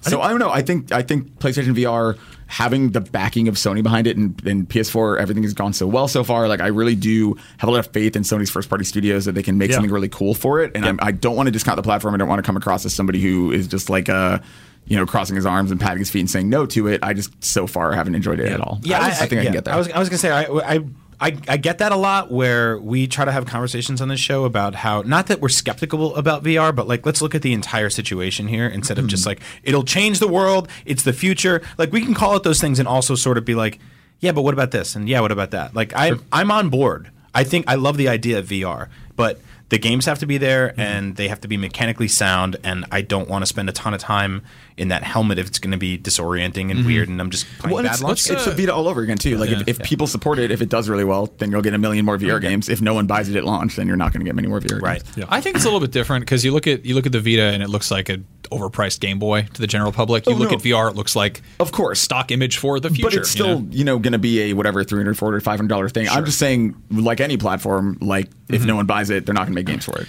Worth talking about. I, I think there's the Tekken Seven thing is really fascinating because that's like the, the first really big name uh, like third person game we've seen with VR. Yeah. and I'm kind of thinking about it over here. I talked to Ted Price about his about the the Insomniac game. That's I think that's an Oculus game. It is. it was at the Yeah. Oculus event. Yeah. Yeah. And then there's also another one by um, one of the guys who worked on uh, Words with Friends. I want to say. was that the, the third person platformer? Um, Yeah, The your little, your Lucky, little- Lucky the Fox. Yeah. Oh, right. And it was it was kind of I, I, I haven't felt is saying something. I haven't felt that stupid asking questions in quite a while uh, because you're like, why did you make a third person VR game? And effectively, it makes the the camera control on the controller sort of unnecessary Mm-hmm. because it, it's one of those I haven't actually done it myself. I'm really curious about how it works. Oh, I've done in some of them and they're awesome actually. in theory, it's Mm-hmm. yeah, it's the most intuitive camera control you could have. So you're only using, you know, you're going back to how it was when you were only you're moving your character with one stick. Yeah. Um, with something like Tekken, it makes a ton of sense because you got to think about in terms of scale. Because look at like when somebody modded uh, VR support for Team Fortress 2, and they had like the Scout, who, if you're doing it in terms of one to one scale, is running at like 70 miles an hour or something. Yeah. Yeah. Which human beings are not supposed to be doing when they're, you know, if your eye, eye line is six feet off the ground and your things should not be moving that fast at you, that's horrifying. Mm-hmm. And we kind of, you know, you get the hang of it, you know, playing uh, when you're playing as a video game, kind of more traditionally. Uh, but if you're playing with VR, it's kind of it's really uh, upping the immersion or whatever. Uh, but if you're playing as, as effectively a cameraman, you know, you're you're controlling the view. You're not controlling. You're not. You know, the camera is not in the, the head of the person you're playing. Yeah. Uh, it's kind of like simultaneously filming a, f- a- an MMA fight and also being in it with tech. Yeah. Mm. Yeah. that makes a ton of sense. I'm Yeah. curious about how Ted Price's game because you're like more of like a you're kind of over over the shoulder of this guy Yeah. for, for platforming stuff. Basically, it makes depth perception a whole lot more intuitive. Because normally, if you're like moving the camera and you got to figure out where you're going to jump and where your guy's going to land, maybe you're looking for a shadow as a cue. But in this case, you can actually, you know, flip your head down and be like, "Oh, that platform is out of my reach. I'm going to fall into a pit. It's that weird like persistence of vision thing where like if you if you literally just walk down the street and hold a camera when you watch the footage it's like bobbing up and down whereas like when you're walking normally you don't see that because your eyes sort of compensate for it. Um yeah, it's weird like thinking about camera placement and like I don't know that is really interesting that like I guess I hadn't thought about like a third person VR game. I mean, Mike Feels- Bithell announced that uh, volumes coming to VR. Yeah. Um, and I guess that kind of leads into Tyler Floyd running and ask, uh, what existing franchise do you want to see move to VR? And I guess uh, people normally think of first person, which um, and when you think of stuff, I was like, man, everybody gone to the Rapture or Right. Firewatch or stuff like Far that would be cool. Far Cry. Yeah. Um, and then we saw like uh, Supermassive's working on Until Dawn, Rush of Blood, which is going to be a first person, like literally on rails. You're sort of in this You're on a roller coaster. carnival. Yeah. Yeah. And it's like a shooting gallery, arcadey, spooky thing. Um, yeah, I don't know. Are there any things you guys can think of that? I mean like after watching the conference today like I think within about 1 second I want Dreams on VR. I feel like that's the smartest place for that game. Um, and we, we can talk about Dreams kind of more extensively Yeah. too. But I think like as a VR game, that might be the best fit for that that I can think of as far as like Sony's first party lineup. Yeah. I I'm totally with you on that. Um, I don't know what the hell that game is. We should, you know, probably talk about talk about that. I think that Fallout Four. I Yeah. mean, even Fallout Three could work pretty cool if it wasn't uh, if you know you really had it running super high res. But um, the fact that you can sw- swap into uh, turn based when you need to with VATS, like that's makes a lot of sense with VR because like VR is not really necessarily good for fast paced combat type stuff, but like the rate at which you move in Fallout is pretty slow.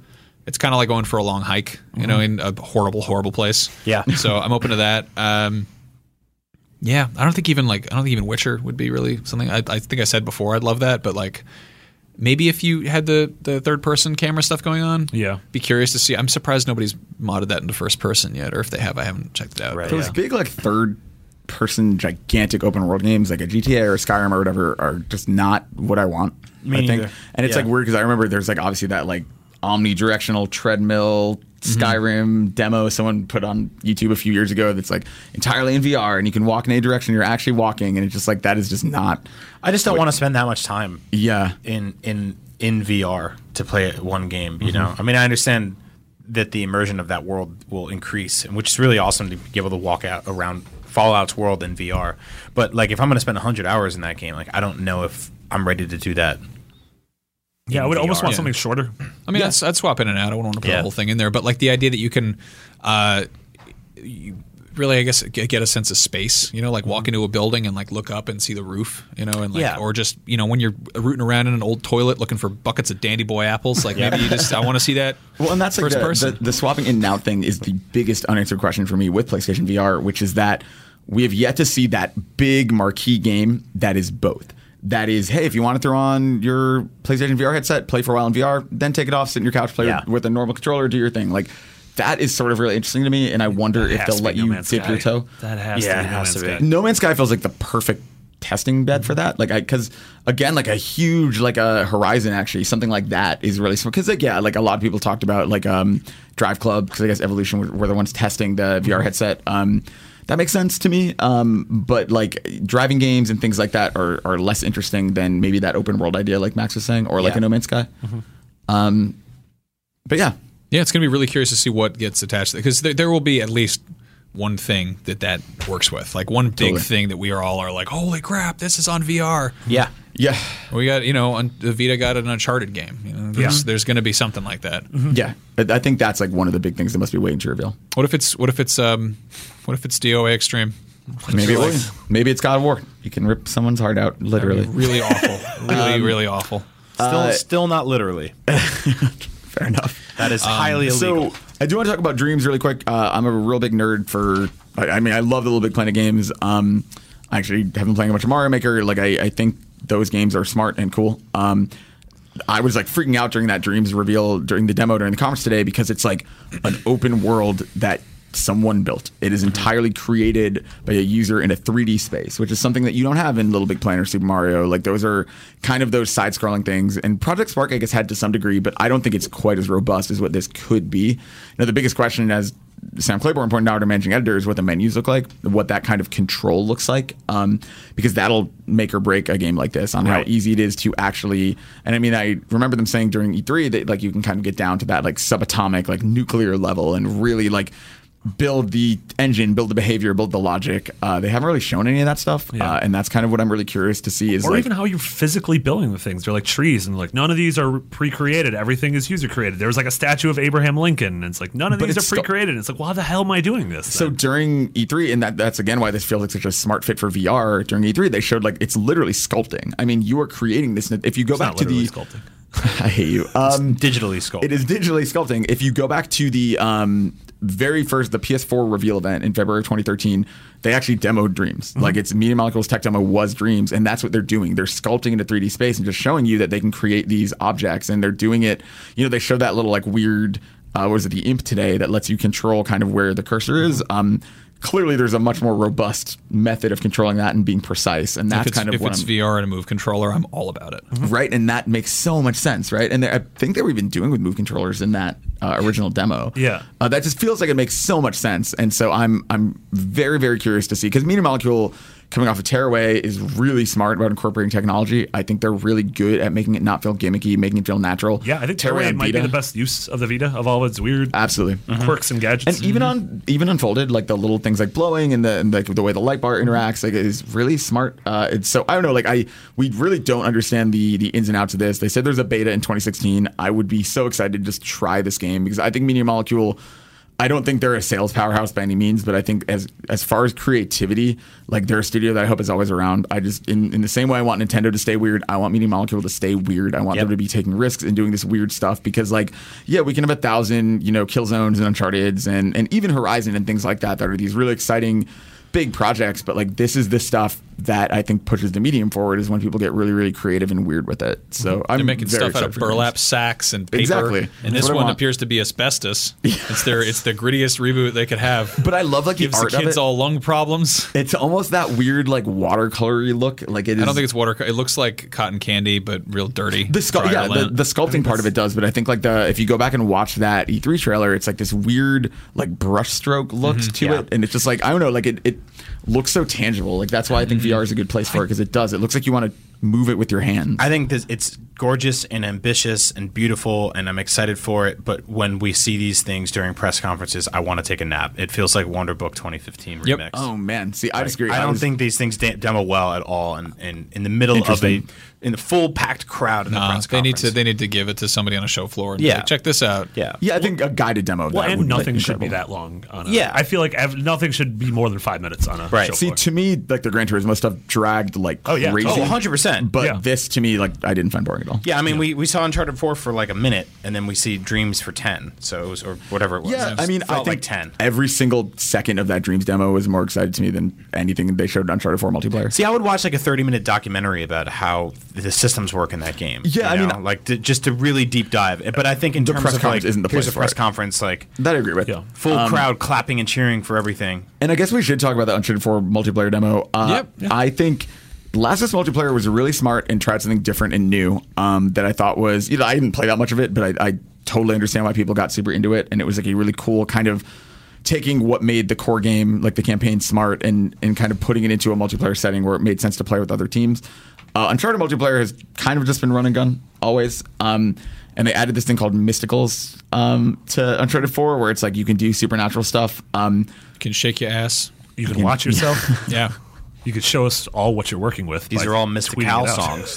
Famous rapper. That was actually the same song. It was just the bridge that we finished. split wanna- That's I wanna- the end of all our Mystical references. I'd like to print a correction uh, for earlier in the episode when I uh, inferred that Mystical was famous. I'm getting note that that's changed a lot since But 1997. yeah, it was weird to see like Elena set herself on fire and run through the map, and Yeah. then to like Yeah. throw a scary, spooky demon box out in the middle of the map. And that's the thing. It's like what Max was saying earlier about wanting a story and being ready for a story. Like I just don't.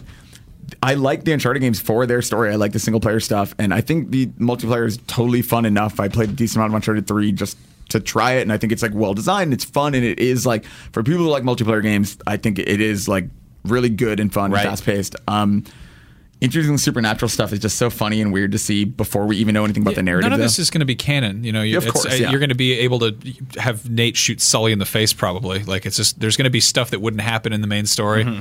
Like uh, Darren came up and was like, "Hey, is, is Battlefront canon?" And I was like, "No, it's like as canon as people playing with toys in their Yeah, yard. yeah, you know, it's, yeah. it's I going to mean- be when, whenever you have." I mean, w- multiplayer is is is never canon, and if it is, it's very boring. You know, Yeah. it's just a bunch of silly nonsense. And I mean, like uh, uh, Naughty Dog, uh, in terms of single player games, are s- almost in a league of their own in terms of, of these giant, you know, awesome, 100%, like yeah. cinematic narrative games. Like, yeah, like Tomb Raider is obviously an uh, obvious comparison coming out this year. Um, but whereas with multiplayer, it's like, well, are people going to jump to this other than Battlefront or Call of Duty or Halo Five? And so, People oddly stuck to the last few Uncharted multiplayers, which I was like, it, it wasn't for me, but I understand why people got into it. It's because once you get a hang of those systems, I mean, it plays very differently than Battlefront does. You know, Yeah, even if they're course. both third person Yeah. at times. And it's also like the people at Naughty Dog are incredibly talented, and that does apply to map design. Like those maps are smart and they're pretty and they're really Yeah. cool. I just, it's you know, I guess sort of like VR conversations isn't my thing. I really, I'm not crazy about a, a cinematic reveal for for multiplayer. You know, I think for story Yeah. stuff, it makes a ton of sense because you're it's a, like a movie trailer, but like. When you're just kind of, I'm just like, this looks like a kind of like a gum commercial that makes you catch Right. fire. Yeah. Like I mean, it's, so it's gonna be get- cool, but like, I don't know how. You, I, don't, I think that uh, that's one of those things that does really a really good job just demoing it on a on a show floor. you know? sure, Yeah. and which we're Yeah. gonna, uh, Which they're doing. Yeah, Yeah. it's on the show We'll floor, so we'll impressions. have hands-on And impressions. I, I think all of us will probably play the beta in December. yeah, like totally. I, I definitely want Yeah. to try this before. Sure, I, yeah. I mean, we saw one minute and a half long trailer. Like we don't actually know a lot about it, Yeah. but I'm So- definitely curious to see I mean, since we talk about it every week, we could gloss over super quick of the new Battlefront trailer. That uh, you know, we saw that I think right before the Uncharted trailer. So I mean, Wowzers! what did you guys think of that? Oh man, I uh, so I was I keep thinking that they've shown us everything, and then I realize that they haven't shown us everything, and I realize that I really want to play this game, and I'm totally on board with this game. There's all the like I was complaining last week about there's not enough aliens. In oh, there. there's, they Right. showed a ton of aliens. and they're like they showed us yeah they like the uh, the, Kel Dor Twi'leks, which yeah. is the, the gas the Plo Koon gas mask species they got Yep. the Duros which are the first aliens you see in the cantina you got the te- uh, Quarren which is what uh, Jabba's accountant Yeah, is I have Yep. that. uh, I'm really happy about that it's, There's it's tetanus, which is the disease that the Rancor Keeper has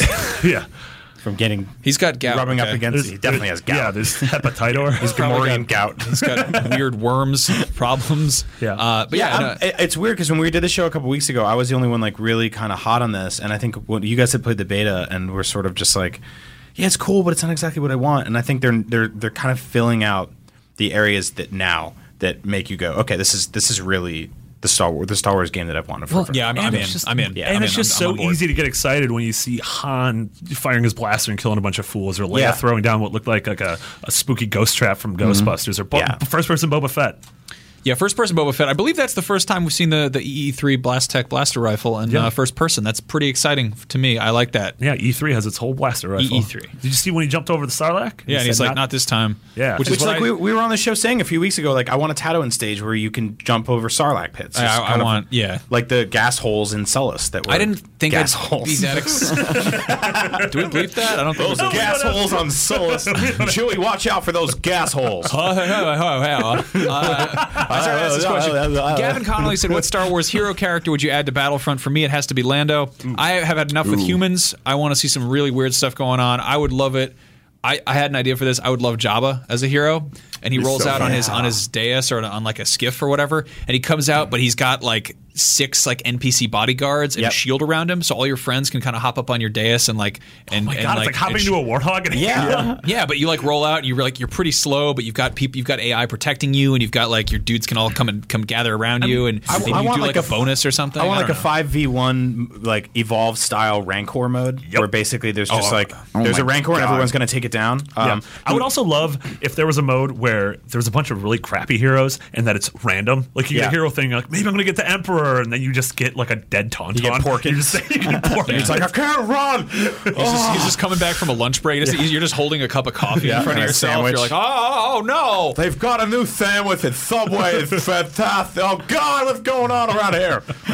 Just, Porkins. and Mon Mothma comes out. And she's like, right. oh, oh, what are you doing out? Oh, they're all fi- Oh, everyone's shooting you. Oh, many Bothans are dying. Keith out here." Campbell asks, "Why wasn't Chewie in that Battlefront trailer? Give us Chewie. He's got to be coming." No, he's in there. I in think. there. I think that they. I said hope he just runs out and rips a guy's arm off and throws it. Everything is just armor. Oh, just throws it. There's your M rating. Um, yeah, I, uh, I I'm excited about this game. I'm. I want totally- Bib Fortuna because I love that guy. Oh, I he'd feel like great. Playable nasty R2, playable R2 would be really interesting because he has so many weird things he can do. Only, only in the dumb prequels can you do weird things though. Yeah, he's got that's those true. jets. Yeah. I love that he just looks real lazy in the original trilogy after all the stuff that happens in the prequel. I also I He, want like he serves drinks He and he throws drinks, he yeah. throws that lightsaber to Luke. So everybody always one- everybody always says Boba Fett doesn't do anything in Jedi and he's a bumbling idiot. I was watching Jedi and I caught something I never caught before, Uh-huh. which is probably really dumb of me. He totally is the first one to realize that something shady's going on because R2 goes by like real fast right before everything gets real, and Boba Fett just looks over, and that's why he goes up topside to die. Yeah. Yeah. or, you know, Yeah, he he doesn't was really die, but to get to go in that big desert butt. Yeah. Uh, I want to be able to call in an Ewok strike. Of That's like, what- oh, yeah, I fifteen of them just like swarm one guy. yeah, you just hear and they're like, "Wah!" They swing in from the sides. And I'm, God. I'm so excited because it looks like I've been complaining that Battlefront looks like too much about a bunch of human beings with guns and military stuff, which is fun. Yep. It's cool, but we got a lot of video games with that. Finally, we're getting some some weird aliens with dumb heads. I think- and I if that's just cosmetic, that's cool. If we get some more weird heroes, I'm on board. If we get some aliens, I'm hundred percent. I think the first few weeks or probably even months are there to satiate the sort of first-person shooter crowd that gets together every fall and shoots each other. Uh, but And then when those mo- dudes leave the room, it gets weird. yeah, and then then all of a sudden there's people like Max and I who are like, oh look at those, yeah. Turn into Marty. Yeah. Will you join our caravan of courage as we wage war on the planet of the forest moon of Endor? Um, all right, rapid fire, real quick. That's right. What do we got here today? I went in the podcast. We already did one Facebook from Nick group. Spalding. and Uh, I asked you some questions. You can go in that group and uh, join me in my hunt for questions every single week right here on Podcast Beyond. Sebastian Thrower says, favorite horror games? Halloween is approaching fast, and this question will be obsolete in a few days. Not true. Horror games are actually released all year Only round. play them in October. Uh, I do love Halloween time because it gives me a chance to watch tons. I've seen so many every every time I have ninety minutes, I watch a horror movie. Just Yeah. any anytime there's even a window open, I watch horror movies. Uh, but horror games very different. Um, what about you guys? So do you, what, I know Max, you're you're not super into horror games. I don't right? really like horror games because You don't like being big, afraid? old, big weird you sad and Jen baby. should sit down and play Until Dawn. Oh, I really should want some to. 'cause drinks and sit Until down and play. Until Dawn is is like stupid. Yeah. Mm-hmm. And that's the thing is It's- hor- horror games frequently really really commit to the to the serious stuff Mm-hmm. and we get some stuff that kind of we you know you can't you can't really manufacture uh, camp or kitsch Yeah. Mm-hmm. really easily. You get stuff like Jill Sandwich, but we didn't realize that that was funny until you know ten years after Resident Evil was out, whatever. Um, Until Dawn, I really want to play. I think Yeah, that's you a lot should. of fun. That's a super fun game. We, and I feel bad that we didn't talk about it enough because I think I was the only one who played a ton of it on the show. Right. But that's a really good game. Um, the Resident Evil One remake for uh, GameCube. Yeah, uh, that stands up there. Uh, Silent Hill Lisa 2. Trevor, man. Yeah, Jesus Terrif- one of Christ. them was the creepiest, weirdest characters. You in hear her before you see her. Oh, like, you hear, and like, she's just this foreshadowing. ghost daughter with like chains, and she's like, she's dragging. Oh God, I hate that stuff. You fight her in that gross basement. Yeah, I get very uneasy basement. thinking about certain sections of those games. Same with. uh Did you guys play Evil Within? Yeah. there was a lot of. No, it was kind of all over the place. There was a lot of stuff in there that was really, really smart and really cool. Uh, the the the parts where it did its best to kind of ape a very much more violent version of Resident Evil 4. I was into. The story was a disaster. It ended, and I was like, "What happened in that house?" but uh, there's there's some cool stuff. Yeah, I like Silent Hill that game. 2. I like Silent Hill 4, The Room, for its ideas. Uh, I think PT is probably the best horror thing to come out in the last since Amnesia, but whenever we're never going to get more of Silent Hills. Yeah, uh, too bad you can't download it if you haven't downloaded it already. Also, one of the PS4s in our office that had it on it died, and so well, that's one, were legitimately one upset. fewer copy of PT Yeah. we have. In the world. Yeah. That Yeah. sucks. Every time a PS4 dies, Well, it's, here, it's if you like- if you walk into the, the door where the game library is repeatedly and keep going through there, eventually that PS4 will reappear above you, that'd that be- oh, balcony. Oh, and it's gonna be scary, and it's Yeah. gonna bleed all over me. yeah, and then you gotta the you gotta go flush a Vita down the sink. Yeah, Jose Jimenez says, "How many pizzas can you down during a press conference?" This is tough. We've had oh man, uh, we used to do a lot of covering like the VGAs or Yep. things like that. We would have a whole bunch of pizzas in the office, uh, even if it was just me, Greg, and Colin or whatever, and there was never a single slice left. Uh, Yeah, our- we- we, were all disgusting. Yep. Uh, This we press do- conference was at nine in the morning, so we had zero pizzas. Yeah, this Yeah. one, this one certainly that's true. But we, I mean, we've had big groups here, and those things like we're like, are four pizzas enough? And nope, they're never enough. yeah. IGN's one of those places where like when you see massive pizza orders and you're like you're like, oh, is that for? IGN's one of those places. Yeah. it's Uh, it's, it's us. We actually almost did a video in the break room once where we got so many pizzas that we had something like sixty pizza boxes in there. It was during all hands or something. yeah, right? they ordered they ordered pizza for the entire company, and I wanted to do a video where we ran full speed into it, but we didn't f- figure out a way to shoot it without somebody getting very hurt. Uh, Timothy Ralph Weisenhunt says, "Can Julian give us a headline in French?" Oh, for those of you just tuning in to my uh, prolific career in talking into things, my legal name is Julien because I was born in France. um, yeah, because okay, you, I, I you actually one. resemble a, a julienne knife cut, which is a technique where you take something and you Yeah, make I'm- it very, very- thin and very long and skinny, and real wussy. Um, and you're a carrot. a lot of people don't like it. you're a real Uh, celery boy. Yeah.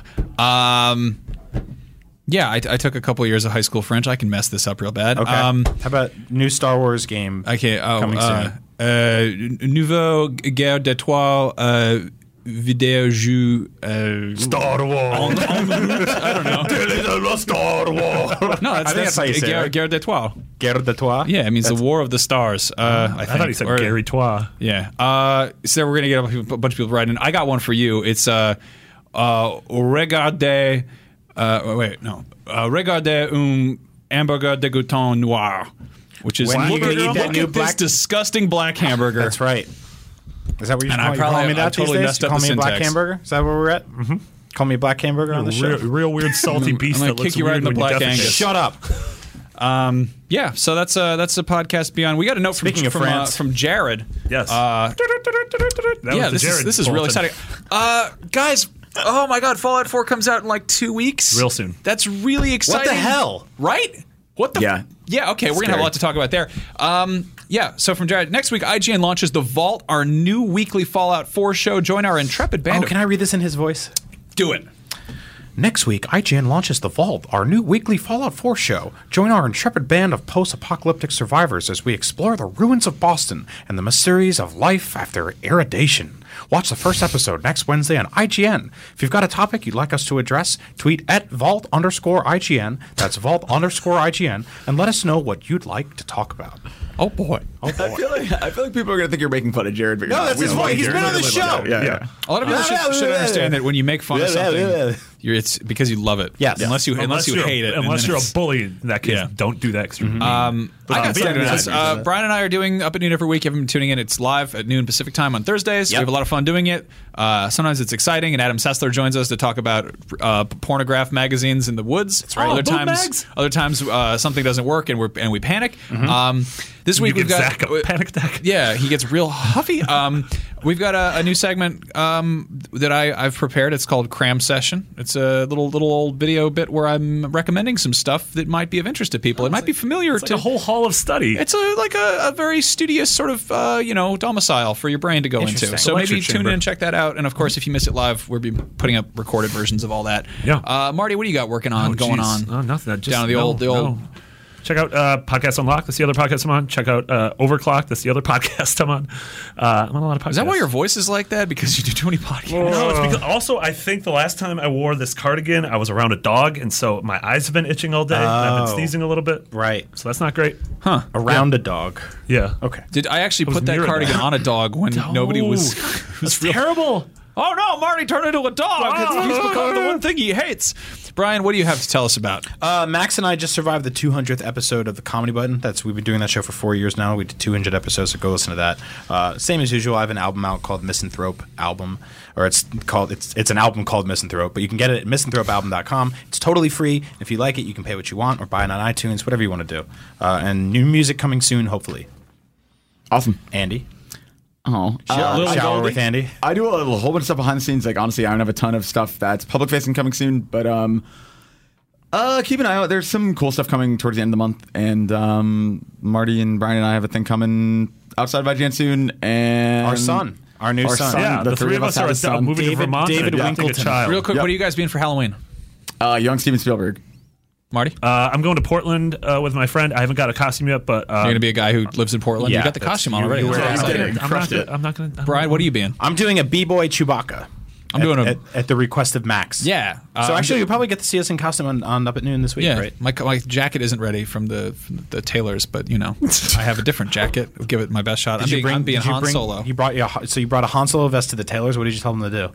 I brought it. It's a jacket. I told them to take it in on the sides because Okay. I'm they the extra large in Singapore is apparently a real big boy. You didn't ask them to put uh, blaster fire into certain parts of it or anything like that, or No. that cool those vape pens that he carries in this episode seven trailer. Have you seen those? Does he have vape pens? yeah, totally. Oh man. he's got little vape cartridges. Smelled like Fruit Loops as I I walked love the idea of making them like stamp little like burn marks in it. Put a claw mark from the bear on there. Ah, oh, Chewy's got those darn eye boogers again. The vet gave me these little wipes, but he hates it. He nips at my, my fingers. It's real bad. That's right. You got to give him treats while you wipe him down.